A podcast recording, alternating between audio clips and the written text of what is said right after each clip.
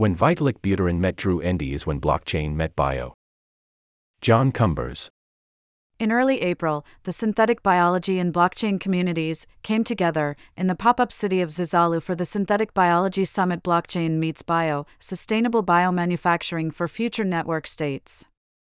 Congregating from across the world on the coast of the Adriatic Sea, the body politic to bring the polis to life, attendees spent two days discussing and listening to talks on the futures of everything from science and democracy to innovation and meaningful communities. With SynBioBeta bringing the biology to the table, Zuzalu served as the heart of the blockchain community.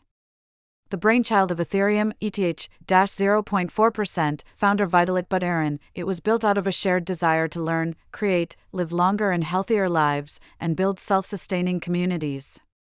Buterin welcomed everyone to Zuzalu by emphasizing his excitement around creating a space for experimenting with ideas that he and many others have been thinking about in theory, but which have not been discussed or built in practice.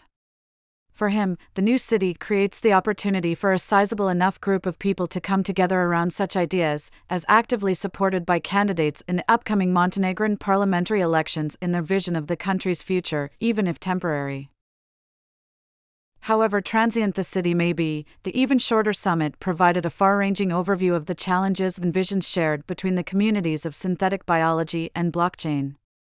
Ranging from longevity and patient driven research to localized manufacturing and open science, the potential for collaboration was made abundantly clear through the weekend's lively conversations and panels synthetic biology's commitment to an infrastructure for tackling humanity's most pressing problems has never been clearer, from LanzaTech, led by Jennifer Holmgren, and Biomason S, led by Ginger Krieg Dosser, work to transform carbon emissions with microbes, to Bit.bio S, led by Mark Kotter, cell reprogramming efforts to fight human disease, and Ginkgo Bioworks, led by Jason Kelly, foundry for enzyme, strain, and protein discovery and optimization services.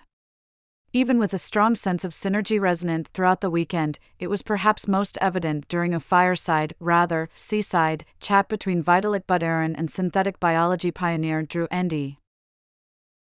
Endy is speaking at SynBioBeta's annual conference at the end of May, and his talk during Zuzalu's Saturday morning session previewed his ideas around some of the most pressing concerns for synthetic biology.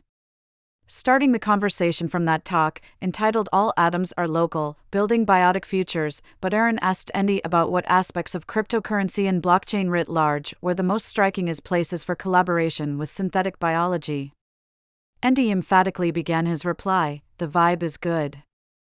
More concretely, he saw questions of who controls what and how to create trust in a zero trust world as the key philosophical intersections, with network states possibly offering the socio-political infrastructure within which biology might make the greatest impact. Buterin was in full agreement with this assessment, despite his self professed unawareness of synthetic biology until just the month prior, and pointed to the decentralized science, or DeSci, movement as an exemplar in response. We have to create different incentive structures to reward openness and innovation, which means empowering a lot of scientific fields to create that kind of social innovation, Buterin said. For Endy, thinking about how to achieve such lofty goals begins with democratizing biology, or rather, the inverse of it. What is required to be functional in a democracy? He asked Buterin and the audience. Part of Endy's own answer rests in thinking about biologizing democracy instead, such that biology as a way of growing things can give anyone anywhere the set of things needed to survive, and be a fundamental optionality to undergird citizenship.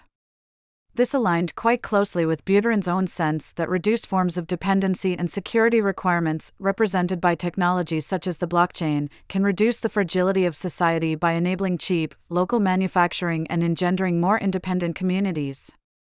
It's important to follow the actual power to create things that people need more practically for democratic societies and ways of living to thrive, he remarked. However, both Buterin and Endy acknowledge that independence conceptualized as such is a double edged sword.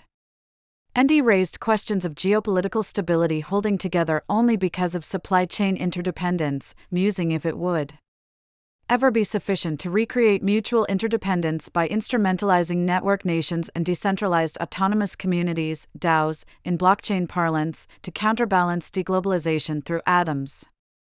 Vladimir Putin and his invasion of Ukraine served as an instructive example for Buterin of not only the stakes of inaction but also a description of weaponized interdependence as it exists in the world today. Instead, he hopes that we become more likely to have peace than these conflicts if instead of people just being loyal to one thing, we have a more networked world where people are more loyal to different things. Continued consideration of synthetic biology and blockchain in, of, and even as society traverse questions of what kinds of biological futures would be good for humanity and which would be good to avoid. The immediate instinctive answers for Endy were to avoid remilitarizing with synthetic biology and a hope for a biotic culture that can acknowledge biotech as instinctively scary, but allow for fear as a gift of the chance to be courageous. For him, it's not just bioterror and bio-error. So, how can we get not just to survival utility, but also to the beauty of it in nature all around us, intermeshed with our creativity? In a spirit of embracing monsters and fears, Buterin shared that the extent to which the ball was dropped on pandemic preparedness really scares him, but out of this stems a deepened commitment to empower communities to be part of necessary solutions. The concerns about biology are real and everyone acknowledges them.